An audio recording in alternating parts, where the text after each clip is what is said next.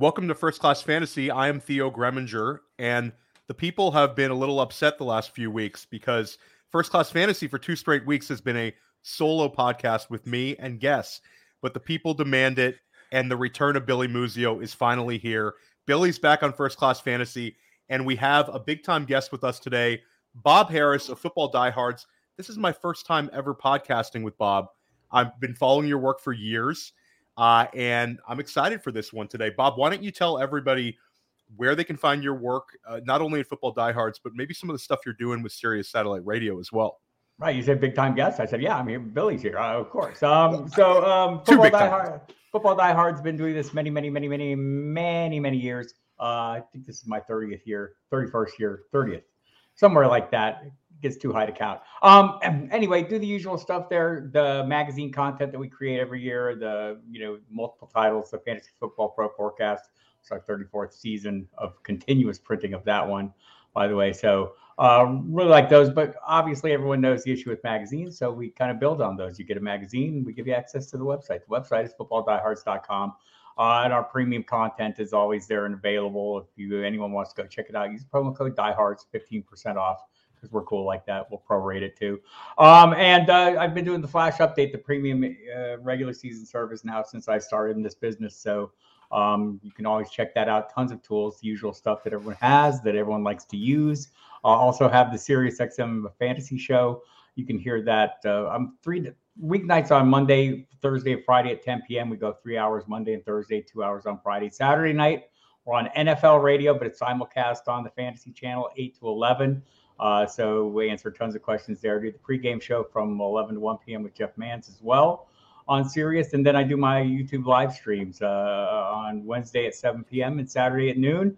Uh, more opportunities to ask me questions and see how stupid I really am. It's not hard. There you go. There you go, guys. You can find Bob in a lot of places, and we're going to get after it. I think every single podcast uh, that I've listened to this week spends about twenty minutes on Miami, what they did last week. So we're going to try to keep that to a minimum today. But I do want to ask you guys, each of you guys, because I haven't talked to you, Billy, uh, you know, on a podcast form for weeks now. So you got to answer this one too. I'm sorry, who are you? I I am your your your current sometimes podcast partner. But no, we're back. We're back, everybody. Billy's been grinding the work behind the scenes, and we're back. Uh, you know, we got First Class Fantasy today. We're going to get on Monday. We're, we're bringing you the heat all season long. But I got to ask you, Bob, we had, besides Puka Nacua, there's been a number of other really positive, surprising performances in the early season.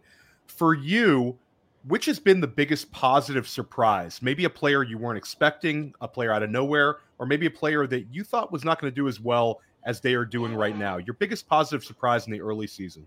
I think one of the positive surprises, I know you guys want to talk about Jordan Love, and I think that's been one for me, but it's kind of been one I've been hitting on all all off season long. You know, you, we, we sit here and we build our narratives, right, for how we're going to deal with our draft and things. One of the things I kept telling myself was, I mean, I don't know what Jordan Love is, uh, but I bet the Packers do or have a pretty good idea. And I, and I guess the, the feeling for me was that you don't let a four-time M V P kick his way out the room, no matter how contentious or, you know, rotten the circumstances might be at any given point in time, unless you think you have a reasonable, serviceable option standing by. And I'm guessing the Packers are a fairly responsible organization.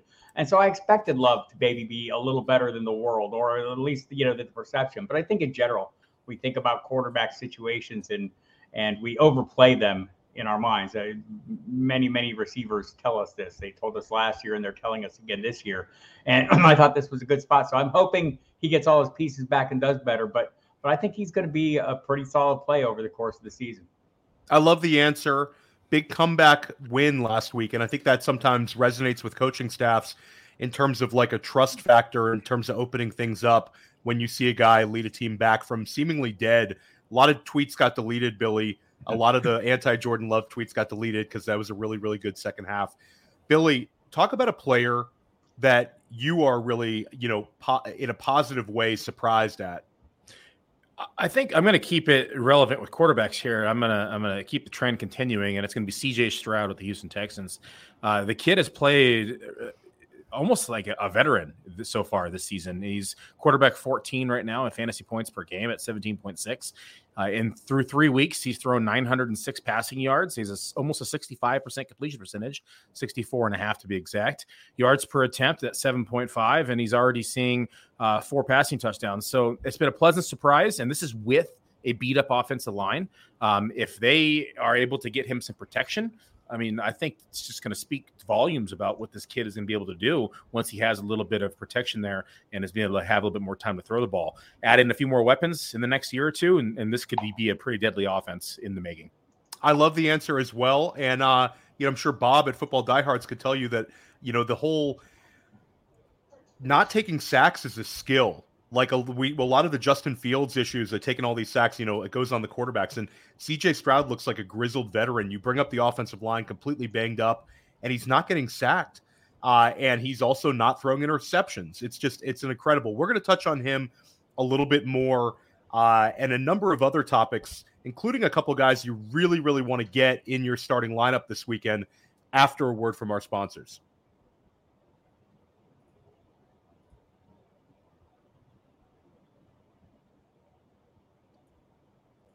Hey, we're all starting new fantasy leagues all the time. And more often than not, where do we start our fantasy leagues at Player Profiler? On Sleeper. Because it's the best. You can imagine my excitement when I saw Sleeper rolled out Sleeper Picks, baby. And game stacking is the path to positive returns with these pick'em games. Find that sneaky shootout and set most of the players to go over their projection for that week. Or you find a game going to get dragged into the mud and take every member of the passing game for less than their projections that week. And if you pick up to eight. That's how you one hundred x your payout on Sleeper. It's called the Hail Mary. So if you use promo code Underworld, you get a one hundred dollars instant deposit match. Check out Sleeper's terms and conditions for details. These Sleeper picks are live in over twenty-five states. Yeah, buddy.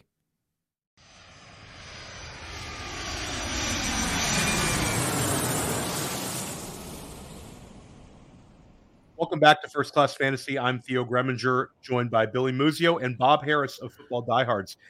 Guys, you know, we talked about things we were surprised at in a positive way. I'm going to get this out of the way. Negative reactions, a guy that you were expecting a lot more from. I'll go first on this one, and I'll give a, cap, a hat tip to my friend Billy Muzio.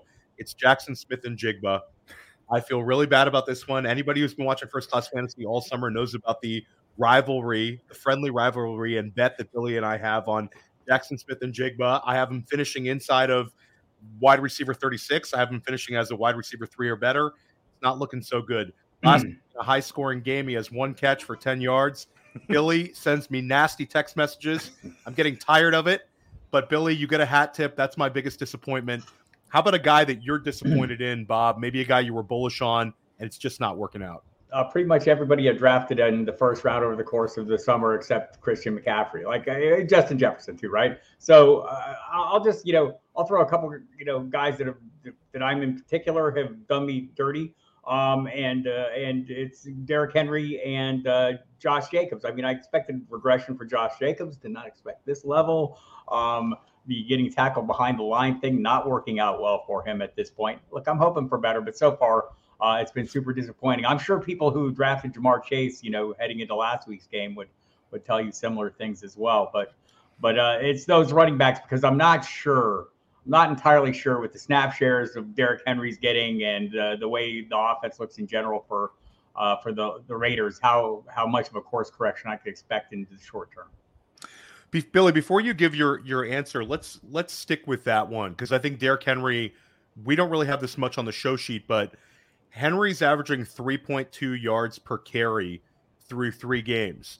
The, the, the, you know, the usual argument is it's, it's King Henry.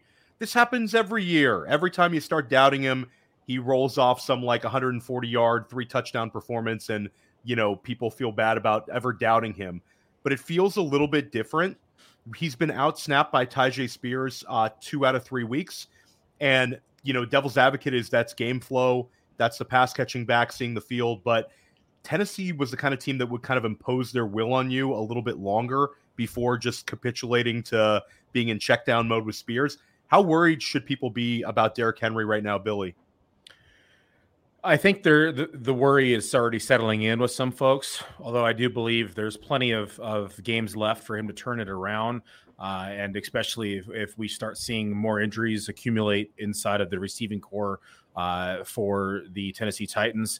Uh, I do think that Tyjae Spears' involvement is concerning regardless uh, of Derrick Henry's Uh, lack of production, because we're seeing him um, kind of take on a bit more than we were expecting this early in the season. Like, this is something that I considered uh, was possible to happen, like maybe in the second half of the season, as we saw Henry maybe wearing down, we were going to see a bit more opportunity share on the ground or or even through the air. But right at the gates, twelve point three percent target share for Tyjae Spears. Uh, Derrick Henry uh, is below ten percent at eight point six. Uh, snap share is where it really is, and you touched base on that. We're nearing a fifty-fifty split at forty-eight point nine percent for Tyjae Spears and fifty-four point five percent uh, snap share for uh, Derrick Henry. And so uh, I do think there's concern, long-term concern to be determined, but I do think that uh, King Henry um, is going to have his opportunities as the season progresses.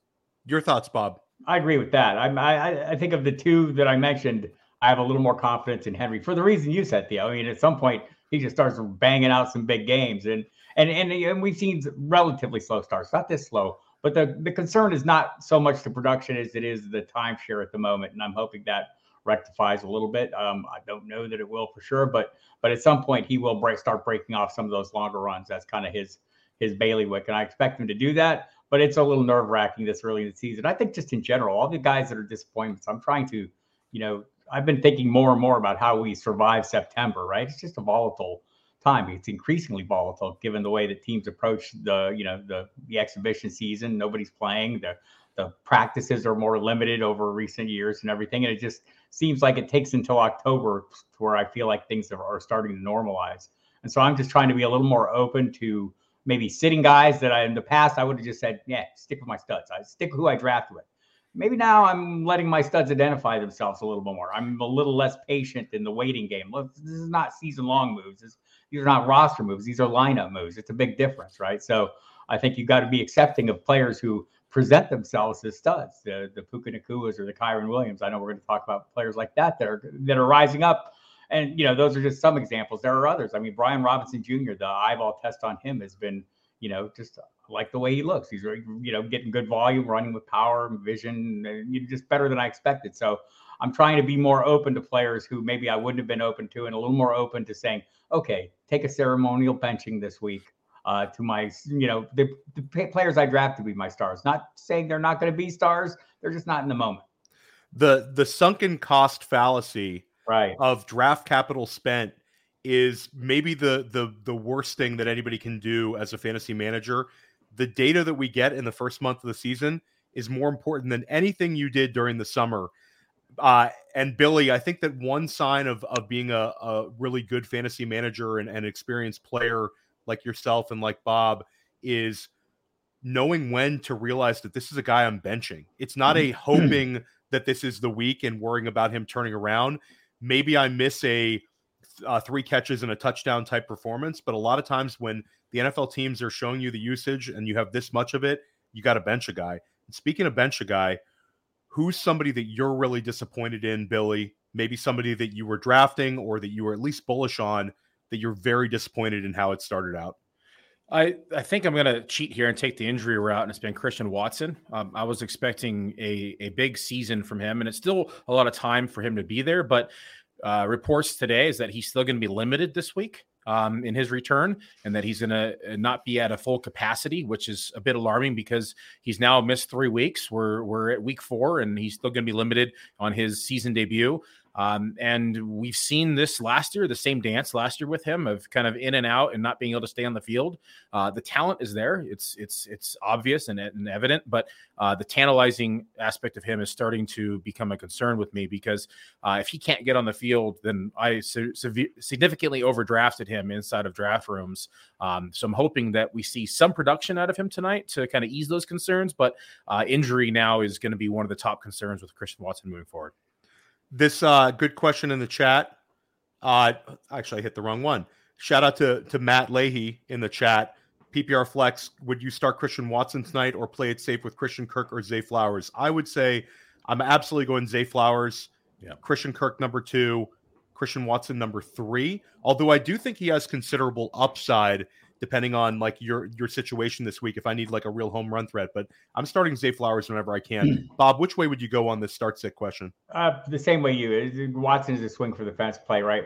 You know, for me this week for sure, if, if I'm in a desperation mode or something, but you shouldn't be. It's Thursday, people. Uh, don't be desperate on Thursday. Wait until Sunday. I think Flowers, like I'm a, you know, Cleveland's defense gives me a reason for concern. Mm-hmm. Uh, but, but I, but the usage for Flowers has been, has been undeniable. And Kirk, uh, who, who are we playing this week? Atlanta I in mean, London, in London, right. You know, he's, you know, his, his days are against man coverage. So, I um, mean, he's still, he's still going to get his, probably Zay Jones not going to be around either. So I'm guessing he won't play. So there'll be a little meat on the bone there. I'm expecting Jacksonville's offense. It's been so close. People are really down on it right at the moment.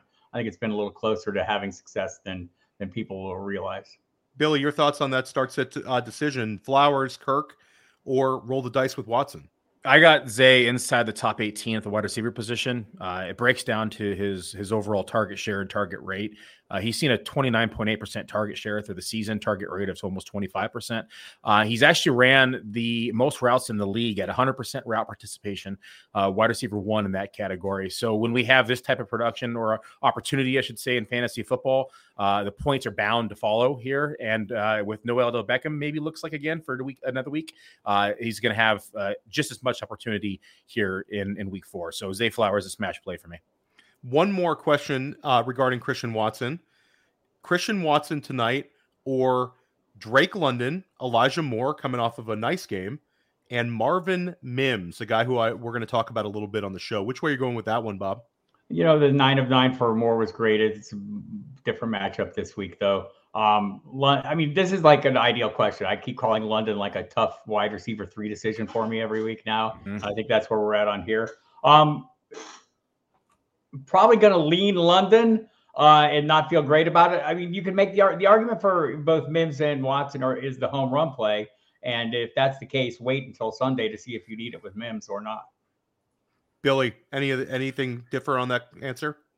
Yeah, my heart tells me I should be starting uh, Drake London, but the data suggests that I should be starting Elijah Moore, who is seeing about twenty-five percent of the target share. London has yet to uh, eclipse the, the twenty percent target share rate, and and I think that um, we've seen a shift in this offense, just them utilizing anybody and everybody. There's no real uh, target monster anymore. They refuse to use Kyle Pitts. They're really only using Bijan consistently in the passing game. I mean, uh, they even have... have uh, you know, two tight ends in the mix now, which is extremely frustrating. But um, I just don't fully trust London. I agree with Bob. He's kind of that wide receiver three start sit dilemma for me. But Elijah Moore's production, although it's been inefficient, he's still getting the targets. It's just a matter of them actually hitting him when he's getting the targets and being able to have uh, a game that he should have already had based upon the volume. And so I'm going to lean Elijah Moore in this scenario, but it's it's it's pretty close. Yeah, I want to go back to something I was told, like heading into the heading into the season. Uh, from local observers was the, you know, the, the offense looked like it's going to run at the time through, you know, through Nick Chubb and Elijah Moore, right? The way they were using him in camp, lining him up all over the field. We're seeing that. We just haven't seen Watson, Deshaun Watson be very good at getting the ball. And then, as you mentioned, Billy, it hasn't been very, you know, high end of production, but he, but he is getting the turns. And, and I guess, you know, there's something to that. I mean, that's the decision, but, but it just leads me to believe the matchup against the Bears that like Mims might be the ideal home run play. At some point, Sean Payton coming off a fifty-point loss is going to start putting playmakers on the field. Yeah, and that Cleveland Browns offense, it's interesting because the first game without Nick Chubb, you had a very positive Deshaun Watson and Amari Cooper game, and Watson one had one of his best games as a Cleveland Brown. They beat Tennessee easily, twenty-seven to three. Billy, Cooper was a guy that the two of us were kind of fading in the offseason based on his inflated A D P cost. But it sure looked good last week. Do you have hope that this can sustain? Maybe this is a slight Watson bounce back. Uh, Elijah Moore and Amari Cooper both having a good game in the same day, I think is a positive sign. Your thoughts? Yeah, Deshaun Watson's been one of those pieces that I hate to say it, but it's exactly what we thought, or I projected in the beginning of the season. Um, there's just a lot of concern when someone misses this much time on, on football, you know, missed a year and a half of football, comes in, you know, and, and starts to, to gain more chemistry with his new weapons. And, um, and let's face it, it's the Browns. I mean, the Browns have that effect on people as well. And so um, I do think that I have some long lasting concerns with Deshaun Watson. Cooper seems to be the safest option right now. And, and we do expect them to uh, be in, in negative game scripts that are going to help the passing game. But the defense has been elite to this, to this point, uh, to where they're actually keeping games closer than, than we'd imagined, and based upon Watson's performance. And I think that um, it's now it's kind of hindering the fantasy output that we would normally see from a negative game script. So I do have concerns with Watson. I think Cooper's the safest bet, but there's pieces that I would like depending upon the matchup. And Bob, your thoughts on the Cleveland offense moving forward? Big matchup against Baltimore this weekend. Right. This is not Tennessee, kids. Um, you know, so uh, I hope Deshaun Watson. So uh, this goes back to something you said, Theo. You know, we, we I, I like to say it like this. We tell ourselves happy stories all off season long to help us draft the players we really like, right? And we tell ourselves these horror stories about the players we don't want. Uh, the best fantasy players are the ones who can dismiss their narratives, or are quicker to dismiss their narratives when the obvious information is presented to the contrary. And so uh, I had been in on, on Deshaun Watson, you know, just thinking this might be the rebound year, until I started hearing from people in Cleveland that no, doesn't look like it based on what we've seen. So uh, I kind of dialed back on him and shifted direction and went with Tua in that same range. I'm feeling pretty good about that. But, but, you know, I'm a little concerned about Watson. I expected him to be better. The fact that he hasn't shown signs of it, except in a one game with a really favorable matchup, is a little worrisome. Look, seasons are long. Everybody evolves. Players get better. Things change. You know, we can go back a couple of years ago and Tom Brady couldn't hit a long pass for half the season and end up the season the best deep ball thrower in the N F L, right? So these are all, every season is like a, an evolution unto itself. So I'm hoping for more for Watson. But but right now, I don't need to I don't need to put it in my lineup. The thing you mentioned, you know, the sunk cost, the the FOMO, the fear of missing out on that one, on the breakout game. Look, I'm gonna I'm gonna miss some breakout games if I'm dialing back on guys that I had high hopes for. It's just gonna happen.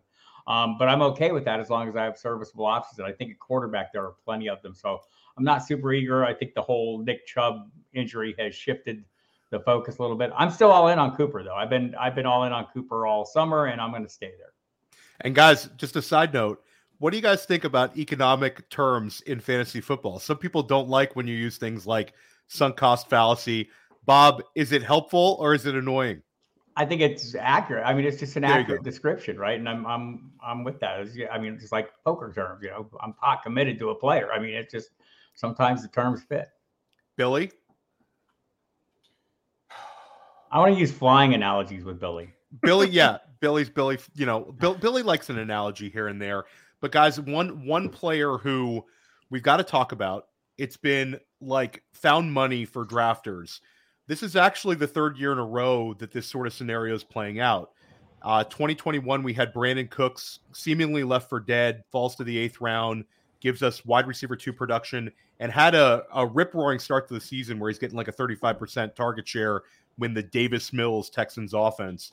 Then last year, you had Tyler Lockett and Amari Cooper, both completely beat up, veterans that nobody wanted to draft, fears of their quarterbacks, and they both smash at A D P. Both give us great return on investment. This year, Mike Evans. No one wanted to draft Tampa Bay Bucks. Billy and I talked about this on the podcast all summer long. We're not like we're not like patting ourselves on the back here, but we talked about James Conner as a value. We talked about Tampa Bay Bucks as a value just because nobody wants to draft them, right? And they were an easy team to predict. Mike Evans is smashing. He's top five wide receiver right now. He's had a touchdown in every single game. He played pretty poorly on Monday night, had a bunch of drops, but they kept going back to him. Makes a spectacular catch, catches another touchdown. Through three games played, two hundred ninety-seven yards receiving, three touchdown catches, seventeen catches.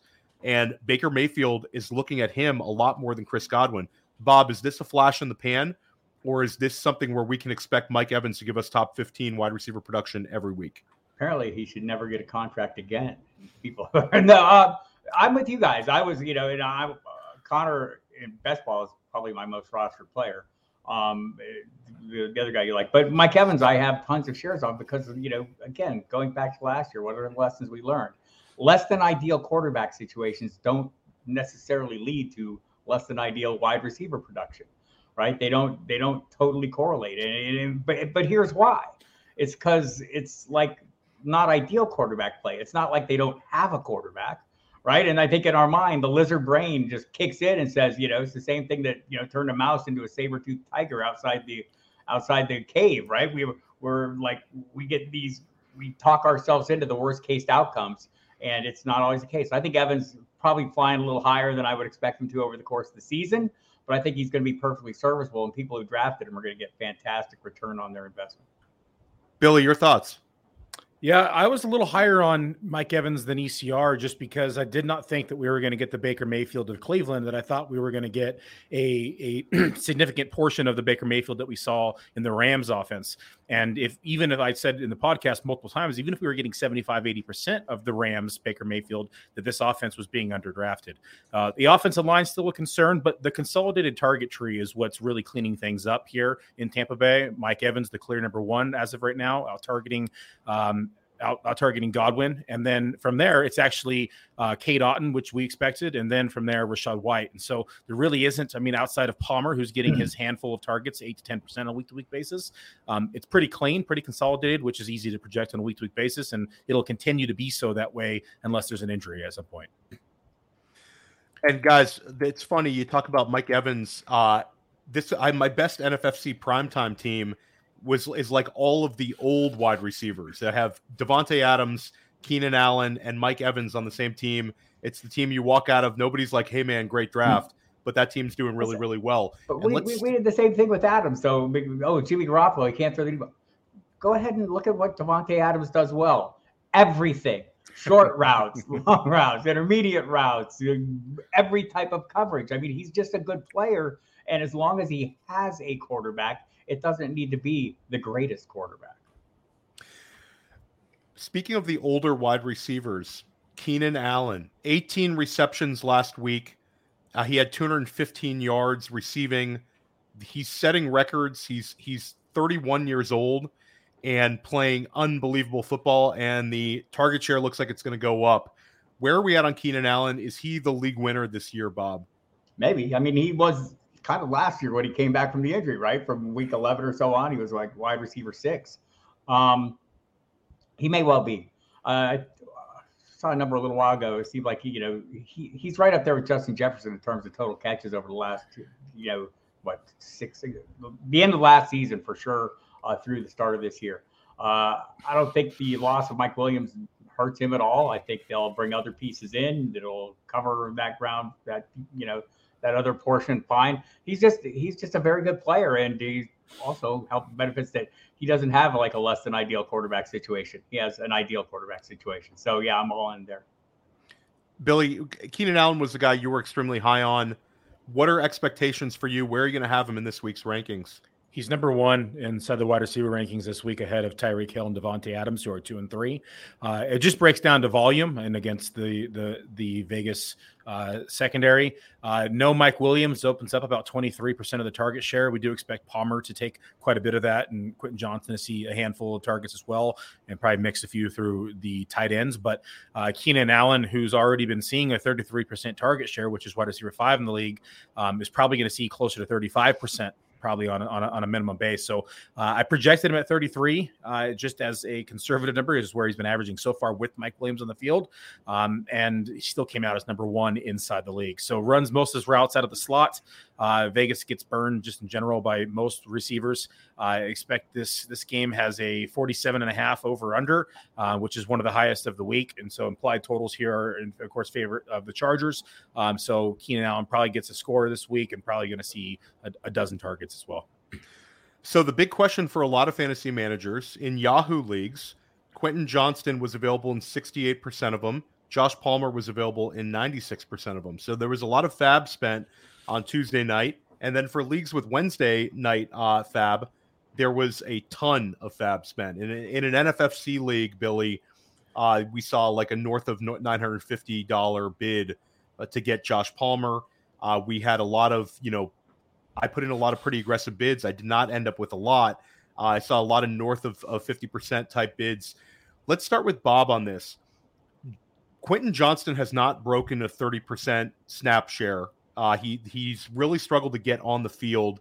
He hasn't been on the field in two wide receiver sets. On the flip side, Josh Palmer, when Mike Williams went down, Josh Palmer was on the field every time they were in two wide, and Palmer's had a successful a successful three-game stretch. And last year, Palmer finishes with seventy-two receptions, goes for like over seven hundred sixty yards receiving. So there's a little bit there. How do you expect this Chargers offense to look at the wide receiver position post Mike Williams? Similar to that. I mean, Quentin Johnston is going to come in and get some turns, but I mean, there's a reason he was the fourth receiver before he's moving into the third receiving spot. He's just not quite there. If you talk to my buddy Matt Waldman, he'll read you the litany of issues that he has with him in terms of just as a pure receiver, which he doesn't like the way he catches the football. He doesn't think he's good at catching the football. That said, he's a physical specimen. He's huge. Uh, thinking back to like, you know, the rookie, the premier rookie thing, they show that uh, that all the rookies get together and you see the video of all those guys standing together, and two guys stood out. It was Anthony Richardson and Quentin Johnston, just like a men among, men among boys. I mean, they were just, they're huge. And so, I mean, I like that physical aspect, and they, they have some other physical players, but he has a lot of development to do. So I think, you know, putting expectations on him, uh, you know, you're taking your chances there. Palmer's a safer play for sure. Billy, you're a big Josh Palmer fan, uh, you know, based on this new opportunity. And it's a guy that I know you had a lot of last year uh, when he was like found money for, for uh, people who draft. He was actually, it's funny, Billy, because he steamed up last summer and was drafted inside of the first ten rounds in a lot of these high stakes leagues. Uh, and then this year is seemingly left for dead for Quentin Johnston, but the Chargers certainly don't think so. What are your expectations for Palmer moving forward? Can we treat him as a wide receiver three? Uh, yeah, I think this week he could be considered a back end wide receiver two, high end wide receiver three. Um, I, I have fifty-seven percent Josh Palmer ownership in my leagues because he was going so cheap. I mean, he was going in, in the tail end of every draft.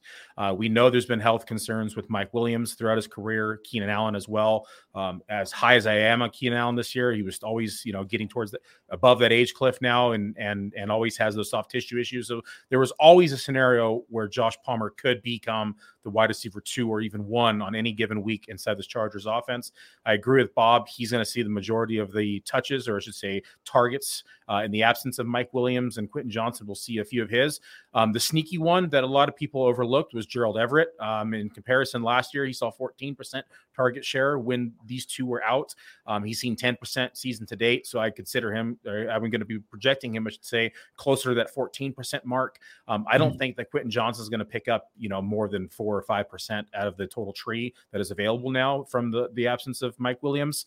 Um, and so I think that he's going to kind of get what's left over of the scraps from Palmer and, and Gerald Everett, who are going to be on the field more. A lot of pressure on Quentin Johnston's so, uh, shoulders, guys, representing T C U Nation, where Bob lives near, that you can't go Josh Doxson, Jalen Reagor, and then Quentin Johnston. You need to have a success out of Quentin Johnston, or he's going to ruin T C U receivers forever. The chat is lit, guys. Please hit the like button. Uh, and just a quick little little preview. Starting Saturday night, Billy is bringing the Dominator back with Bradley Stalder. Both of these guys are very, very sharp with their rankings. Billy has finished number one in the Fantasy Pros rankings. He's had another top five finish, and Bradley does very well with his rankings as well. They're going to be answering start-sit questions and pretty much anything else you want for your fantasy team. Billy, what time is that show going to drop? Tentatively scheduled for uh, nine thirty Eastern on Saturday. We'll be live on YouTube. It will not be a podcast. Can answer start sit questions, just talk about life, drink beer, hang out, have fun.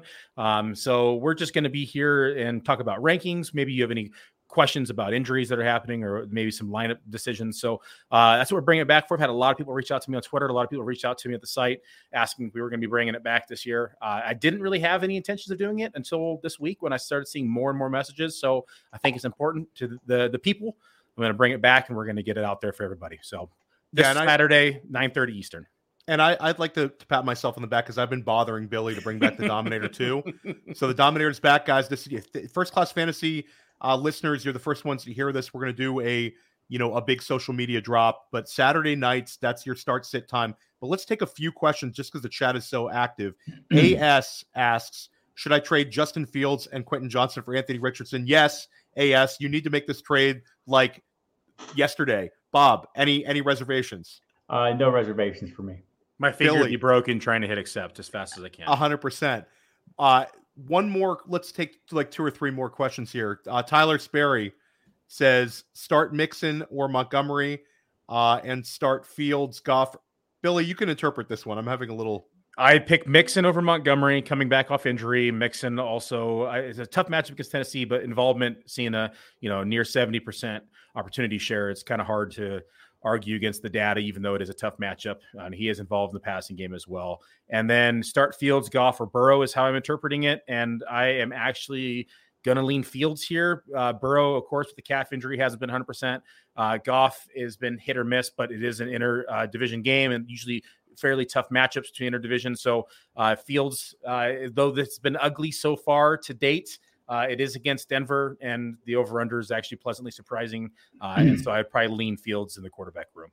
Bob, your thoughts on this question, Mixon or Montgomery, and then a Fields, Goff, or Burrow? Uh, I'm going with Mixon in this one, although he's a bench for me in general. Uh, I don't want to play Montgomery coming off the injury. Jimmy Garoppolo had nineteen points. Sam Howell, twenty-five points. Tua had thirty-six points against Denver. I'll give Fields a shot here as well.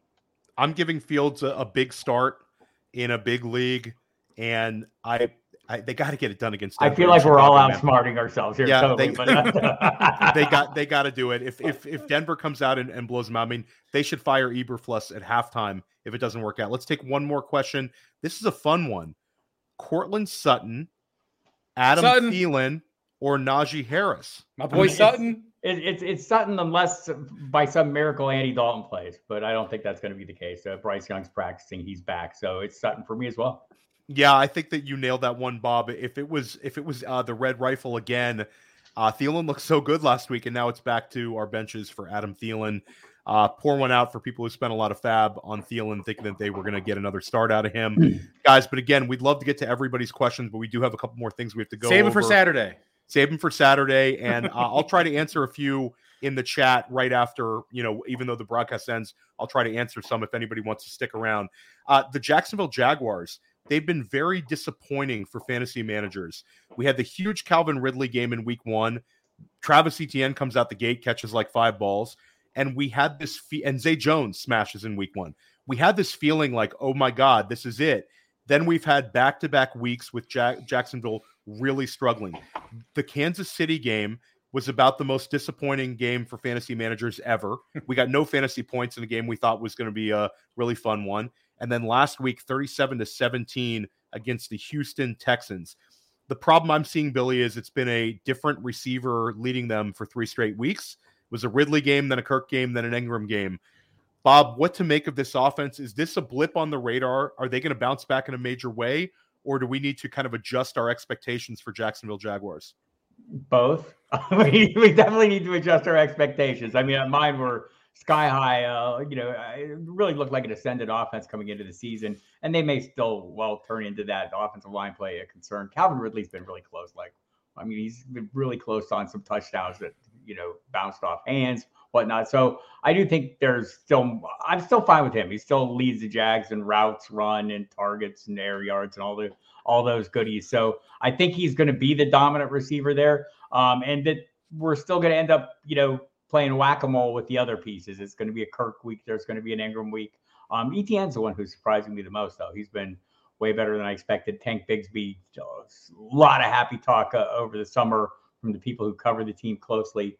Uh, including Mike Duraco of E S P N, who, and he, he may not be wrong yet, right? I mean, things still happen, but it's been a slow roll for Bigsby. And the the the story I was hearing is we'll we'll see them use him for entire series, right? To not just spelling or a goal line, but you know, we'll see him get two, three series. If that's the case, he's a super limiting factor for E T N, and he might be a viable play, but we haven't seen that yet.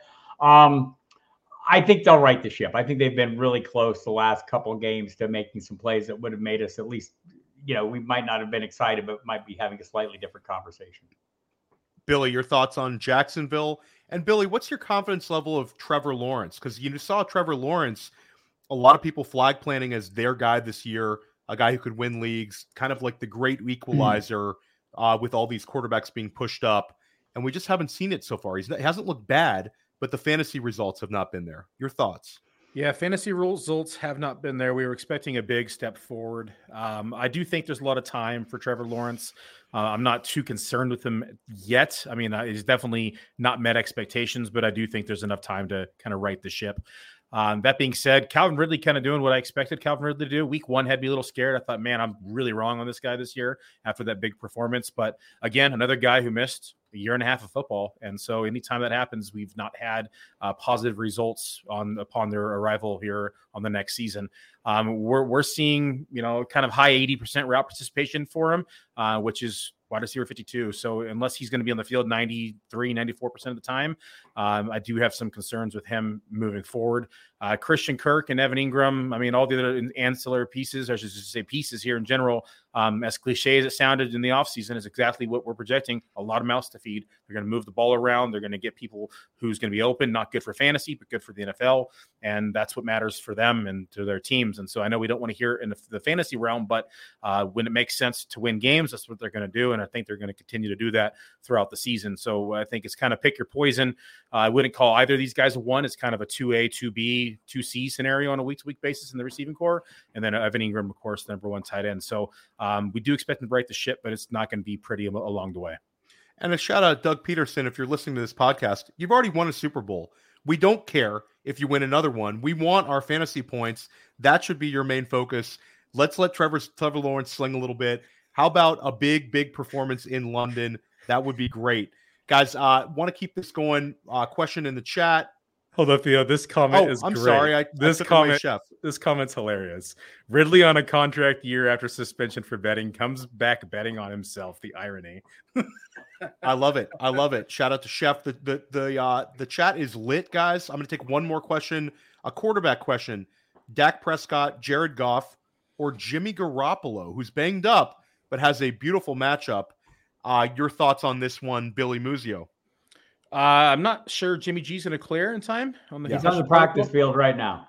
Okay. So if Breaking. he clears, changes things. But um, I probably, oh man, this one's, this is, this is kind of a cluster because Dak right now is at fourteen inside the projections. Goff's at like eighteen. Jimmy G's at twenty-three, but that's a, a placeholder based upon the, the health and the news.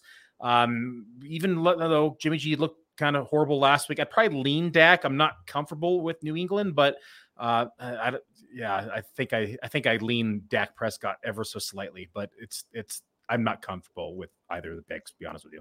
Bob, I'm with Jimmy. I'm not comfortable. Uh, Dak, it's been, it's been a struggle in the red zone for the Cowboys in general. And when they were in the red zone, it's been an awful lot of, uh, of Pollard. Um, Boy, I could make a pretty good argument for Jimmy G and with this matchup. I mean, that's, you know, that's little ballsy kids. Uh, if you got the intestinal fortitude, that that's probably the direction I'd go.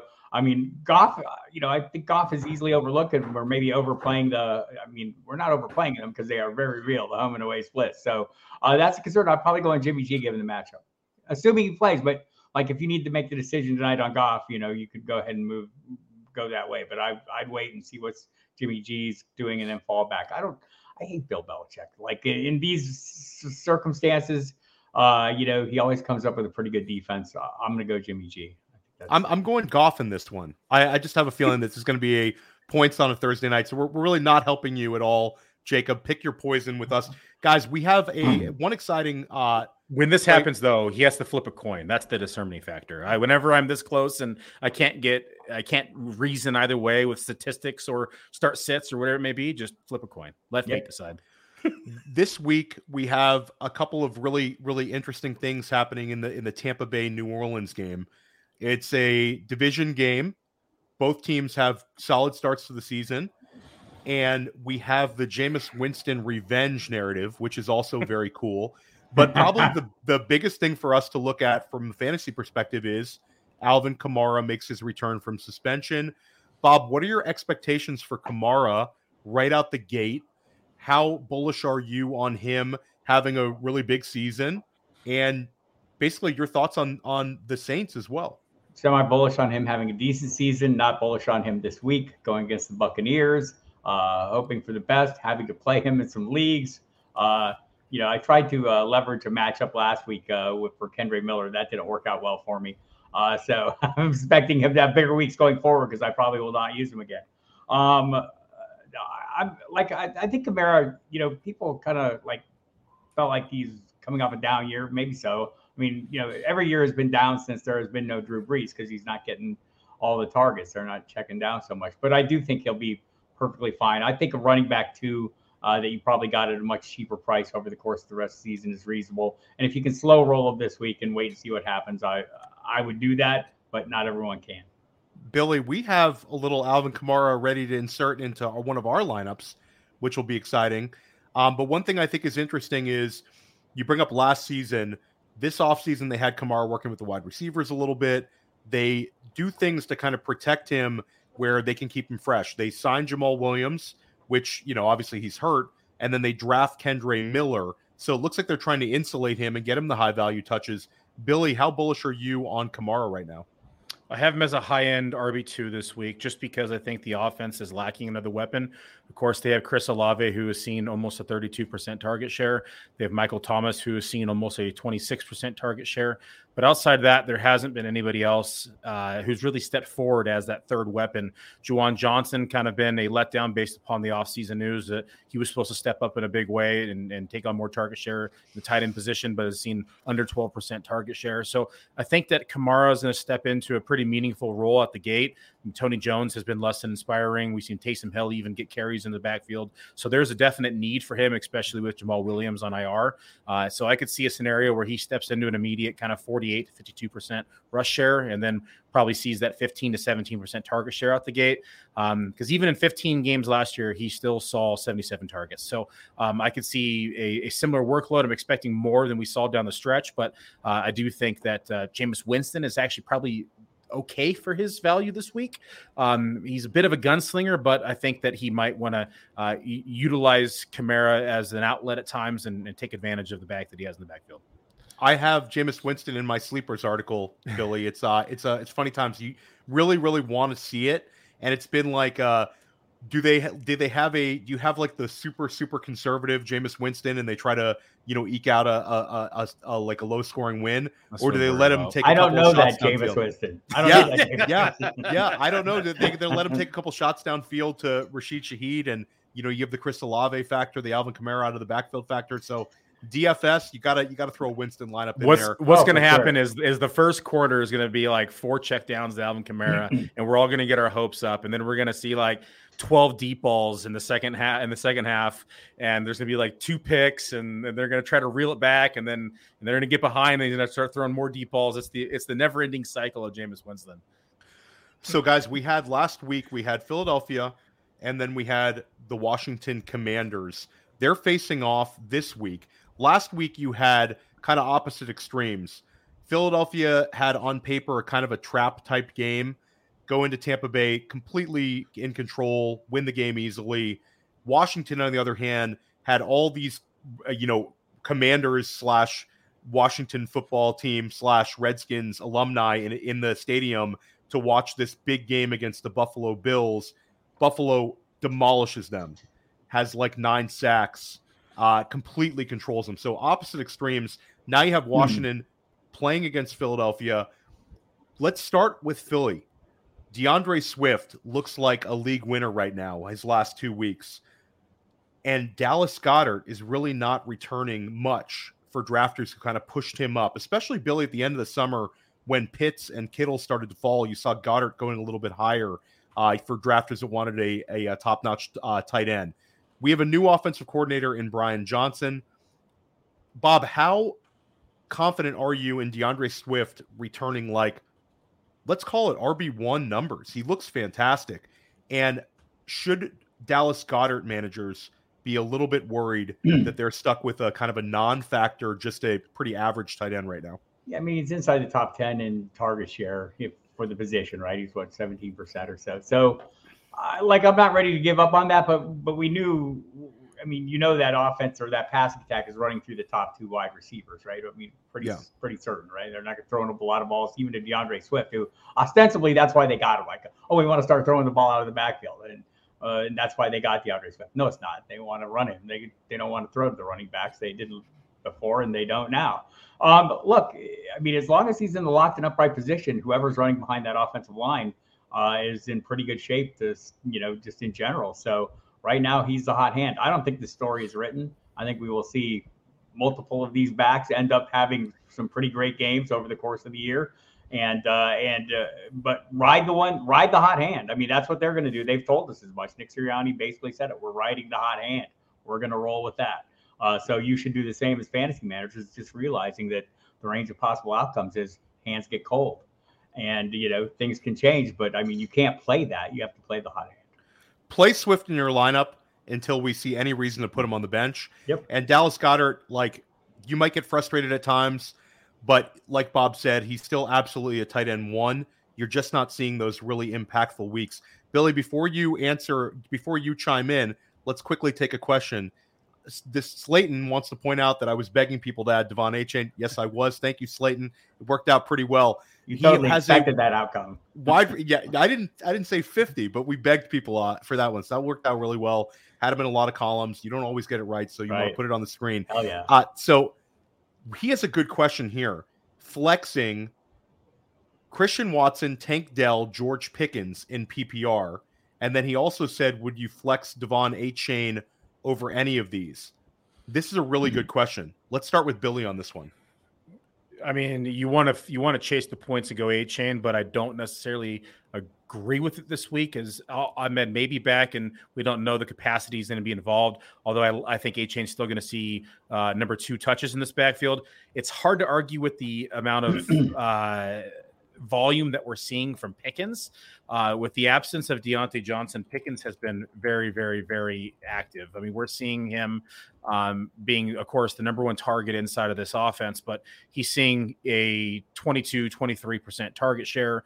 Uh, offense isn't, you know, clicking quite yet, but um, I got to like to go with the for sure touches and, and targets. We're seeing six last week, ten the week before, seven week one. Um, and so I, I think I lean Pickens here. Bob, they'll have seventeen over the last two weeks. Come on, Billy, get yeah. on board the tape. Uh, you're probably right there. I mean, like, and, and I think, you know, Dell might be the second pick right now as things sit today. And, you, and that's totally right about Achane. Like, you know, I'm going to guess that last week's numbers were a little bit of an outlier, that he's not going to rack up those numbers every week. But I will say the way, you know, I mean, Mike McDaniel is calling a different kind of offense. And the design is, you can see what they're doing with motion and, and, uh, you know, disguising what they're doing. They're setting players up. Oh, I, you know, I think Matt Wallman said it to me. They're, they're like, everyone's set up for, for like kick returns, right? They're not, they're putting everyone in open space and they're setting them up for in really good spots to take advantage of the speed, because they have that. There's two things you can't coach: size and speed. The Dolphins clearly have more of half of that than anybody on earth. So they're going to, they're going to use it, but it's, there's a bunch of those guys that are very fast. So expecting Achane every week to put up big numbers, it seems like a little bit of a reach. And also he's like not the first option at the position. It's still Raheem Mostert. So I'm yeah, it's an, I do think that there is something to be said with, they had him involved in those shovel passes and they're trying to get him the ball last week. And it's the kind of like a, do you want the high upside in your flex or R B two spot? He certainly showed it. Uh, and we want to try to shove as many Miami Dolphins in our lineups as possible right now. So, uh, Billy, uh, w- w- Philadelphia, real quick, any anything to add on Swift or Goddard, or move on? Um, I think it's it's kind of as we we projected, right? Goddard had a, a big season uh, times last year because there was just less weapons, or I should say, even um, it, they had a consolidated tree at any given time last year. Like you had. Um, either Goddard was out and the two receivers are the one, two pretty clearly. This year they they have all three in the field. You add Swift in the mix, who's a very viable pass catcher. It just muddies things up. So you can't bench him, though. I mean, who are you going to start him for? This tight end position's been kind of a, a wasteland, and it's been uh, it's been ugly regardless. So it's not like you're going to plug anyone in there for him. If you have like a Laporta or a Kincaid, sure, I take my chances on either of those guys uh, any given week with Goddard. But and you can play the matchups, but you're not benching Goddard. I mean, you're just going to Take, you're gonna gonna take the wins with the losses every week and move forward. Love it. Uh, real quick, guys, uh, let's talk about Tank Dell. Bob, you know, share your thoughts, because this is a guy that's really flashed the last two weeks. He's a smaller receiver with exceptional quickness, but he's not playing the slot. They're playing him outside uh, most of the time. He's only like twenty-five percent slot involvement, but he looks fantastic. And Houston is passing a lot. They're in three wide receiver sets a lot. We talked about C J Stroud. He's A F C Rookie of the Month. What are your thoughts on Tank Dell? Bob? Uh, so Tank Dell, I apologize to you, young man, and to you too, too, Atwell, uh, and to all the smaller receivers who I tend to like, you know, be dismissive of, right? Just generally speaking, I'm like more into the, you know, the you the like alpha. Mike Evans, you want a Mike like, Evans, I want a Mike Evans, I want an A J Brown, I want those kind of pieces. So, um, but there's clearly, you know, the offenses have shifted over time. I'm old, I'm a dinosaur. That's my problem, right? And so I need to get with the times. And and I mean, I, I you know. Couple thoughts. Volume matters, right? In fantasy football, volume is the wellspring, the primordial sludge from which fantasy points come springing out. And the Houston Texans are throwing the ball a ton. Sorry, Damian Pierce. Uh, uh, take a back seat, young man, because we're a passing offense now. And Tank Dell is like at, what, twenty fantasy points in each of the last games. And, and I expect the role to continue. I don't know if the production will be that huge every week, but just, you know, the rate they're throwing the football and the trust they have in C J Stroud, or they've demonstrated already, uh, gives me a little bit of confidence. And and don't let, you know, last week's Nico Collins game uh, scare you off him either, right? I mean, it was a lousy showing, but I think he'll be fine over the course of time as well. Billy, where are you going to put Tank Dell? You don't have to give me the exact ranking, but ballpark, where is Tank Dell going to be for you? So Tank Dell is a guy that I have circled right now because I did not like uh, the original Uh, algorithm, what it kicked out inside the projections. It had him as wide receiver forty, um, but it, it's not the the the because what's happening right now is he's got this touchdown rate that is is not sustainable, but it's it's so it's kind of breaking the algorithm. Um, he has seen an increase in in in in opportunities with seventeen targets the last two weeks, um, an uptick in overall target share. If that continues, I, I think we can project him pretty safely at that eighteen to twenty percent range. He'll probably settle wide receiver thirty-six-ish, quite frankly, because if he doesn't get those touchdowns, that's probably he finishes outside the top forty at the position.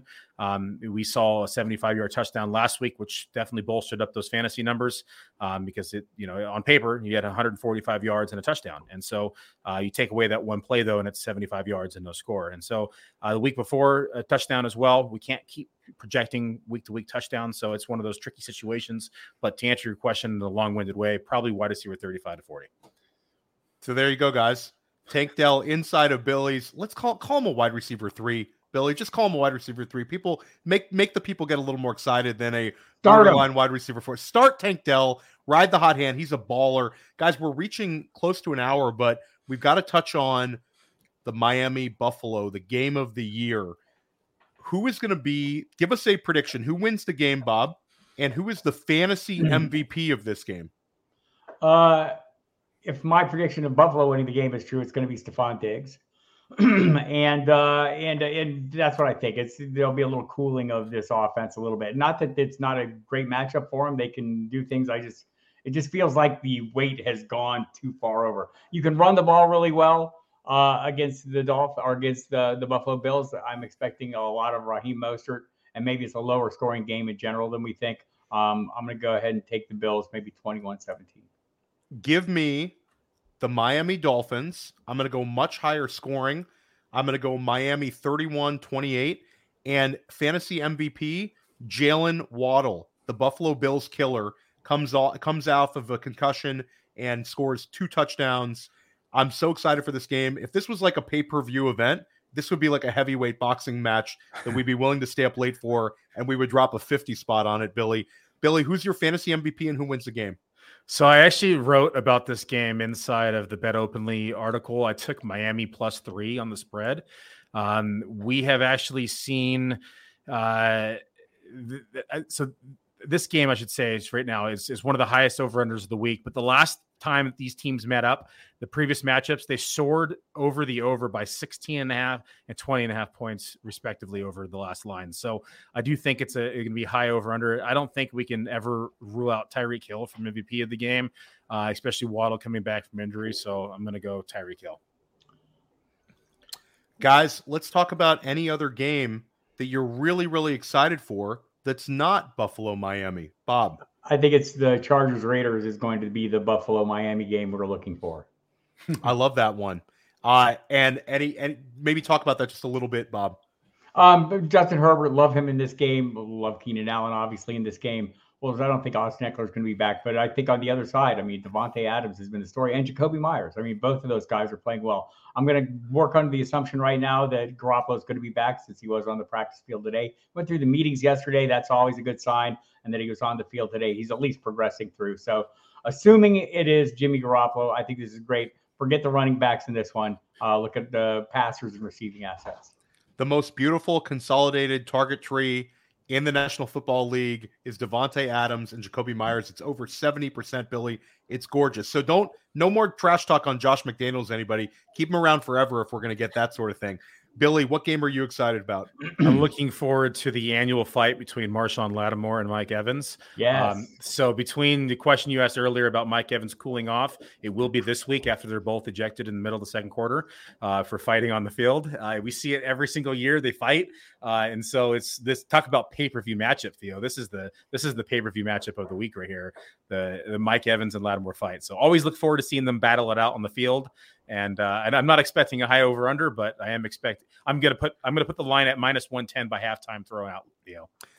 Guys, I'm gonna say Denver, Chicago. Oh yeah, because this is like a team gives up seventy points, and they're favored on the road against Chicago. This right. could be the final game for Eberflus. This is the get right game for Justin Fields. And uh, today, or shout out to Sigmund Bloom and Cecil Lammy. Uh, apparently Marvin Mims is going to get a increased workload this week. So we're super excited about that. Marvin Mims is like the guy you want to slide into your lineup. If you, you know, Bob touched on it earlier. If you need an upside outcome, Marvin Mims is a, is an absolute stud. Totally Took one agree. to the house on a kick return last week. So you got to, you got to love the, the, the kind of the loser bowl, the oh and three, oh and three game. Uh, guys, who's a player that people are going to be scooping up off of waivers next week? Billy. Uh, Keaton Mitchell. I've been talking about this kid for all season. I've been saying he's the back to own inside this backfield. I mean, the kid is lightning quick. I, I love this kid. Theo, I have eighty-seven percent ownership at F F P C with this kid because he was free, and I knew that at some point he's going to start. Now, when he made the roster, I was like, okay, it's happening. And then he landed on I R after that hit on the sideline, um, and I, it's just a matter of time before it comes back. So here we have, we have this backfield's banged up. They desperately need him in his lineups. He's now one of the most added players on Sleeper as of today. Someone, I think someone mentioned in the chat earlier that uh, Adam Schefter picked him up in a league and they just blew up. And I mean, so, Adam Schefter, Billy and I were picking him up like three weeks ago. So Adam Schefter. Billy, Billy talked about him in my live stream. I want to say like, oh, like before he made the team.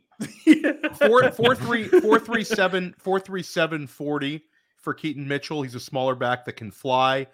Uh, I love that one, but Billy, it's hard for me to pick him up when I already have him in pretty much so, every single league. So real quick, you know, I'm a big film guy. And when I was watching film on him, I literally went from Devon A-Chain film to Keaton Mitchell film. And I said, holy crap, Keaton Mitchell makes Devon A-Chain look slow. That's how quick he is off the line with his cuts and his, and his moves.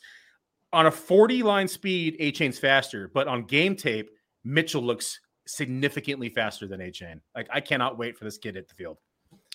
I'll uh, quick question before we do that. Uh, one more question, guys. We'll squeeze it in. Robert Mitchell says, Christian Watson or Rashi Rice? Mm. I'm going Christian Watson in that one, but I am very intrigued by Rashi Rice. Bob, anything to add on that? Correct answer of by you. I mean, it's the, the we're we're going to be chasing that wide receiver one in Kansas City every week, and and it will once again be decided every week by Patrick Mahomes on the fly. Billy, yeah, Watson's the safe play here. I do think that uh, Rice has seen you know more routes, more snaps, more targets. Uh, I think Rice is more of a two or three week away kind of guy from being flex worthy every week.